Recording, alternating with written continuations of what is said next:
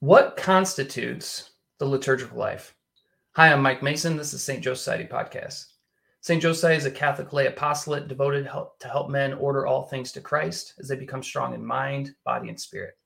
If you'd like to check out more about us, you can see us at stjoesociety.org. This is the St. Joseph Boot Camp, episode 25. And this month, I have a really special guest. I'm in a studio here with uh, Father Henry Hoffman. Um, one of my favorite priests in the whole world. Love this guy. Uh, this month, we're discussing the Mass and how to see the Mass as prayer. And as much as I would love to talk about that, I decided for you guys it'd be better to get the expert himself. And so here he is. So, Father Henry, thanks for coming in. Awesome. Thanks, yeah. Mike. So, Father Henry, in a, in a, moment of weakness, you agreed to do four of these. right. So, uh, this is the first, and I got you down for three more. Yep, yeah. Yep. Um, I'm excited, though. It's good. great to be with you all. Good. And uh, yeah, to do this together. Looking cool. forward to it. Great, sweet. Well, this so this this month, guys, we're gonna do what constitutes the liturgical life. We're gonna cover that today. Next week, we're gonna talk about on the church building, and I'm looking forward to that talk um, to see what you have to say there. Then we're in th- week three. We'll do breakdown of the mass. Father Henry's going to walk us through the, the main parts of the mass, and then finally, we're going to talk about how to live this. So once we learn all this cool theology, how do we actually put this in our everyday lives? But this month, we're going to focus on what constitutes the liturgical life. So, Father Henry, what in the world is liturgy? What yeah, talking about. Good. That's a great question, and it, it's an interesting one because the liturgy is something that's very ancient. It's a very human thing uh, because people, as long as human beings have existed, have done liturgy in some way, or shape, or form. And then there's a specifically Christian uh, form of liturgy, obviously, that's the Mass that we'll talk about. But just generally, liturgy comes from the Greek word uh, leitorgos, which is related to the words for laity. So that's the first half of the word late. And then orgos is like work. Mm. And so it's, you could mistranslate it as like a work of the people. Uh, it's not exactly that. It might be better to think of it as like a public work. Mm. And so it's a public work. It's something that is done publicly um, with a kind of rule governing it for the public good.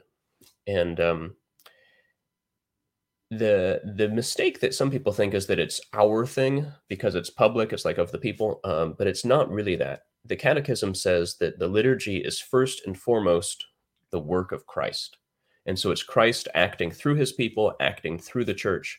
And so it is it's a work it's something that's done and it has a, pro- a process and then an effect you know just like any work does. But it's primarily foremost the work of christ so that's literally liturgy generally. It's the work of Christ acting through his church in a public way. And the purpose of it is to like sanctify the world, to make it holy, the way hmm. that Jesus came uh, to make the world holy and to uh, drive out evil, to inculcate good, to feed his people. The liturgy kind of does all of that. But essentially, it's a public work done by Christ through his people, using his ministers. And it's his way of sanctifying the world. The Second Vatican Council says something that is really a, a, summary of all of the tradition on that subject. And there's, you know, there's a lot of things about the Second Vatican Council that a lot of people don't think are a summary of tradition. Mm. But this is one of the things that is, and it's uh, it's that the the liturgy is the source and the summit of the Christian mm. life. So it's the source and the summit of the Christian life because it's the work of Christ acting in the church to sanctify the people and through the people of the world. And so it's the source and the summit of everything that it means to be a Christian, really. So I know we're gonna get to this later this month on like how do we live it personally, but when we're going to mass, we're not going as some sort of um, spectator and watching, but are we as a layperson, a guy like myself, am I being uh-huh. invited into this this work of his, or is it are we there just simply to watch? Yeah, yeah, that's a good question, and maybe that's a false dichotomy. Hmm. Maybe that part of the work is to watch you know, because like mm. heaven itself essentially consists in the vision of God. And that vision of God is not just a passive part, you know, like, mm. oh, I'm looking at something nice over there. But it's when when we see God, we are changed and we mm. actually become active like him. And so the participation at mass, both for the priest and for the laity, maybe in different ways, but ultimately it's that vision of God because the, the liturgy is supposed to be in a sense of heaven coming down to earth. Mm.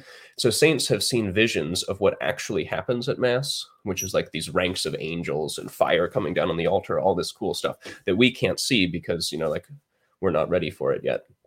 But in, in a lot of ways, too, the book of Revelation is uh, just like a heavenly unfolding of what the Mass is and the heavenly reality which is a pretty cool way to think about it, I think. And it's it's good to keep in mind when you're at mass that there's a lot going on that's invisible. All of the mm. angels, the up and the down, the fire, all of that. So anyway, the point of that is that mass is not necessarily something that you either are just like sitting back and watching or doing something like getting up to do the readings. Mm. And so that's kind of like a false dichotomy that people have. Either I'm actively engaged in go, going up and giving communion or doing the readings, or I'm not doing anything. Like, no, it's actually a kind of like contemplation. It should be a contemplative activity, and con- contemplation is a it's a way of like actively receiving. Yeah. And so like you're there kind of to watch, but that watching is not just passively sitting back the way that you would go to a movie theater and watch a show. Yeah. Like you're you should be actively and fully engaged, but that active and full engagement doesn't mean you're physically doing something at any time yeah. but it's like you're you're all in and f- focus and attention that kind of thing yeah that's really that makes fa- sense yeah that makes great uh, makes perfect sense it's really cool because when I was, we're both Protestant converts actually, yeah. and then maybe that's yeah. set for another episode. Uh-huh. that, would, that would be good to talk about. um, but one of the things that got me is I remember a pastor, I was an evangelical, and he, he was talking about, I was asking about worship, and he talked about the fact that the worship in the book of Revelation doesn't look like what we were doing as evangelicals. And that was one of the things that kind of nudged me forward towards Catholicism. Mm, mm, so that nice. kind of struck yeah. me. And then the other thing you said that struck me is, you know, there's this tension of like the active and contemplative aspects of life. And so it seems to me that like the liturgy and the mass, which we'll, you know, we're going to turn to here in, in a minute, but like it brings these two things together. Mm-hmm. Um, that the active contemplative in a way come together because we're actively participating, but that active participation is a prayer, uniting ourselves with God and things. Right. Right. Um, well, so the liturgy is obviously a huge subject. We want to focus in on the mass. Like, what is the mass and what role does it play in the wider liturgy, and how does that work? Sure, sure. Yeah. Uh, let me start with different names for the mass. So the mass throughout time has been called the Holy Sacrifice. It's been called uh, the Supper of the Lord. You know, like in the early Christian documents, it's been called the Eucharist. And I think all of those things kind of help to illustrate what it is. And that's why we call it those different names. And the word mass itself comes from the last thing that the priest says in Latin, which is ite missa est. And if you hmm. say missa est 10 times fast, it sounds like mass. Mm. So that, that's how it came over time. Um, so the word mass comes from that Latin phrase missa est, which means it has been sent. Hmm. So it's a kind of sending, uh, essentially. And there's a, a twofold sending in the Eucharistic prayer that we'll talk about uh, I think a little bit later on, maybe in an upcoming week or something. Mm-hmm. Um, there's a prayer where the priest says, uh, "May the holy angel send these to your altar on high." And so it's a kind of sacrifice. And the, the phrase that it has been sent, go forth, the mass is ended. That's the English translation of ite missa est.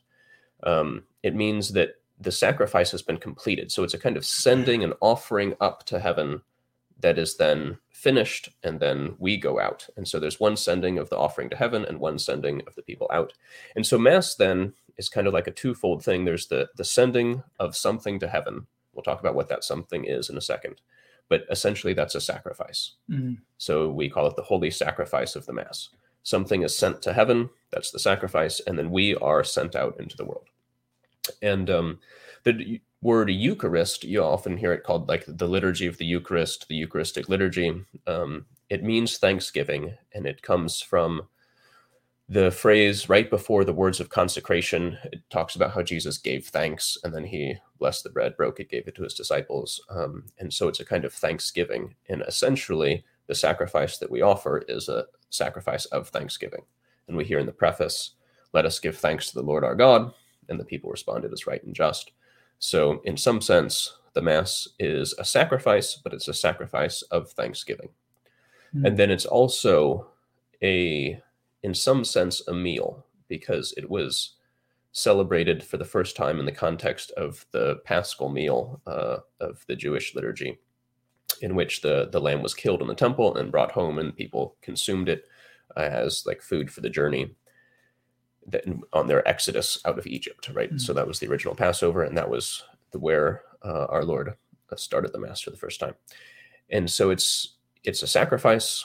It's a kind of thanksgiving, and then it's also a meal by which we commune with the body of the Lord and with each other, uh, because we all receive communion.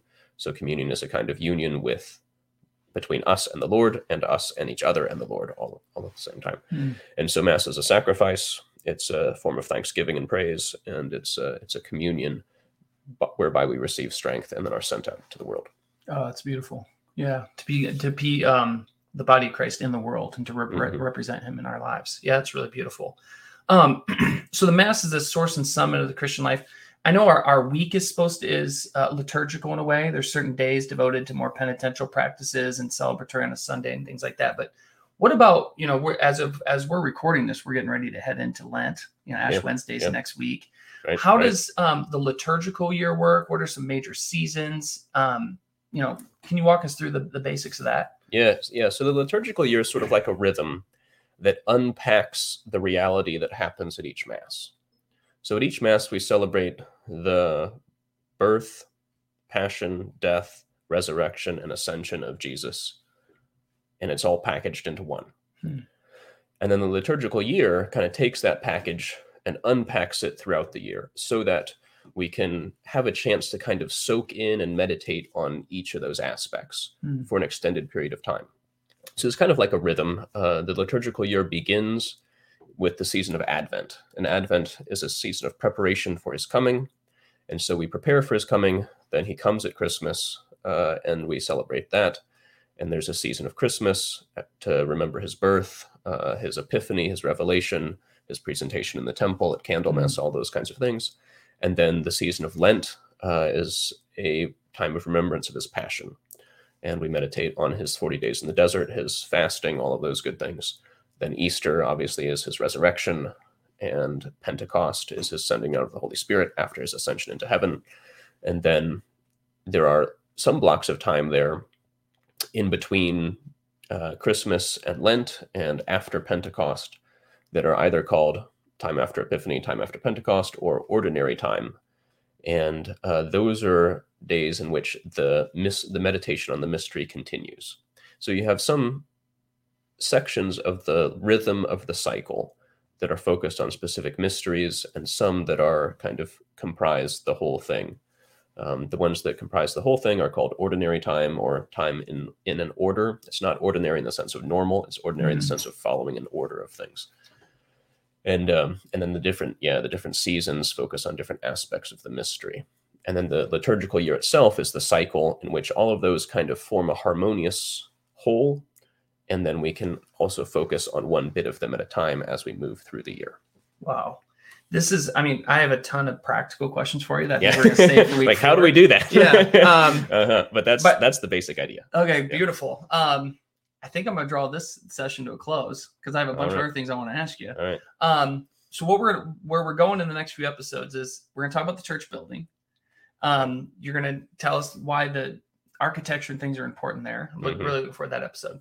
Then you're gonna break down the mass force even more. Um, because this month with the St. Joseph Boot Camp, we're really trying to focus on seeing mass as a prayer Right. and to enter into it. I mean, even after our conversation right now, we're recording this on Saturday. Like, I'm eager to go to mass tomorrow because I'm ready Yeah. to get more out Yeah, of it already. yeah, uh-huh. Um, so week week three we'll do that for episode 27. Good, And then good. all these practical questions that are running through my mind, you know, how to myself incorporate into this better, how to lead my family into it. Um, we're gonna let you talk freely about that, which would be really great. Awesome. Good. So- Looking forward to it. Thanks for being with us today Sure and thing. look forward to My next week. pleasure. My So- pleasure. All God right, bless Jim. you, brothers. Yeah. Got it. Uh, guys, I hope you have an awesome week. I uh, hope this is helpful to you as you head to mass this weekend and uh, look forward to seeing you guys next week. God bless.